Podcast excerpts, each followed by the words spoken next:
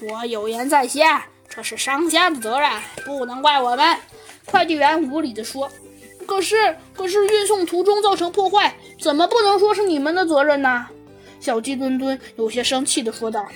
“你这位先生，这对花瓶你是不是买的很便宜呢？”快递员问。“呃，那呃肯定是啊，我花了呃不到三十元买的一只呢。”嗯，那就难怪了。你想啊，这么便宜，商家还不赔死？所以他们拿了一堆瓷器片，冒充好花瓶，然后把责任全推给我们快递公司。所以这种情况不能怪我们。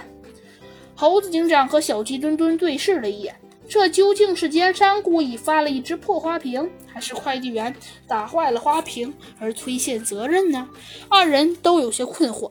这时，猴子警长看了看地上的纸箱、泡沫颗粒、充气袋、包装纸、花瓶。忽然，猴子警长脑中有了主意，他悄悄地走到小鸡墩墩旁边，对他耳语道：“小鸡墩墩，包装纸上的折痕真实地记录出了花瓶的轮廓和外形。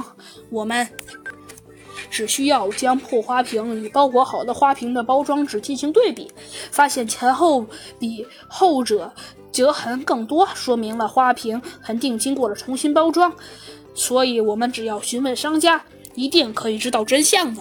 小鸡墩墩一听猴子警长这话，立刻觉得有道理了。于是，当他联系商家后，终于得到了证据，使快递员坦白了真相。